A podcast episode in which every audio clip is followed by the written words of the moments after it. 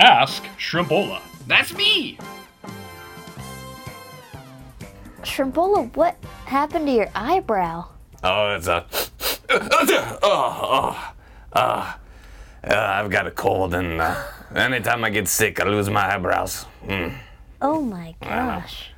Oh, hel- uh, uh, hello, hello, people. Welcome to another episode of Ask Shrimpola.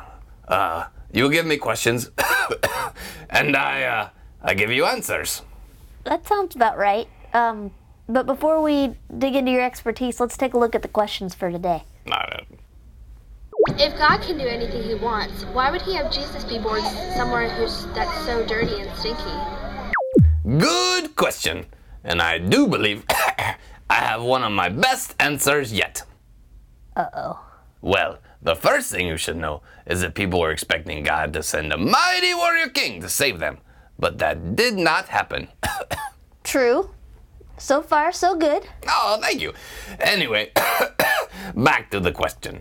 It is hard to believe that God would send his son in such a dangerous time and be born by a young woman. Mm-hmm. And Jesus would be, you know, oh, born in a dirty stable.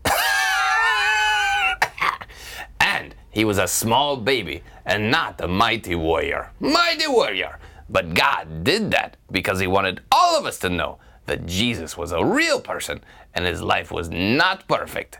He had hard stuff to get through, even from the very beginning. So people were surprised not by what God did, but how he did it. They were not just surprised, they did not know. Only the wise men and shepherds found out. And with the shepherds, they had to be told by angels.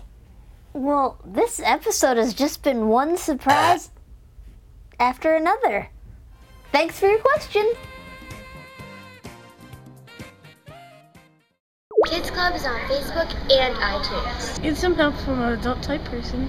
Search for Crossroads Kids Club Watch some videos. and have fun.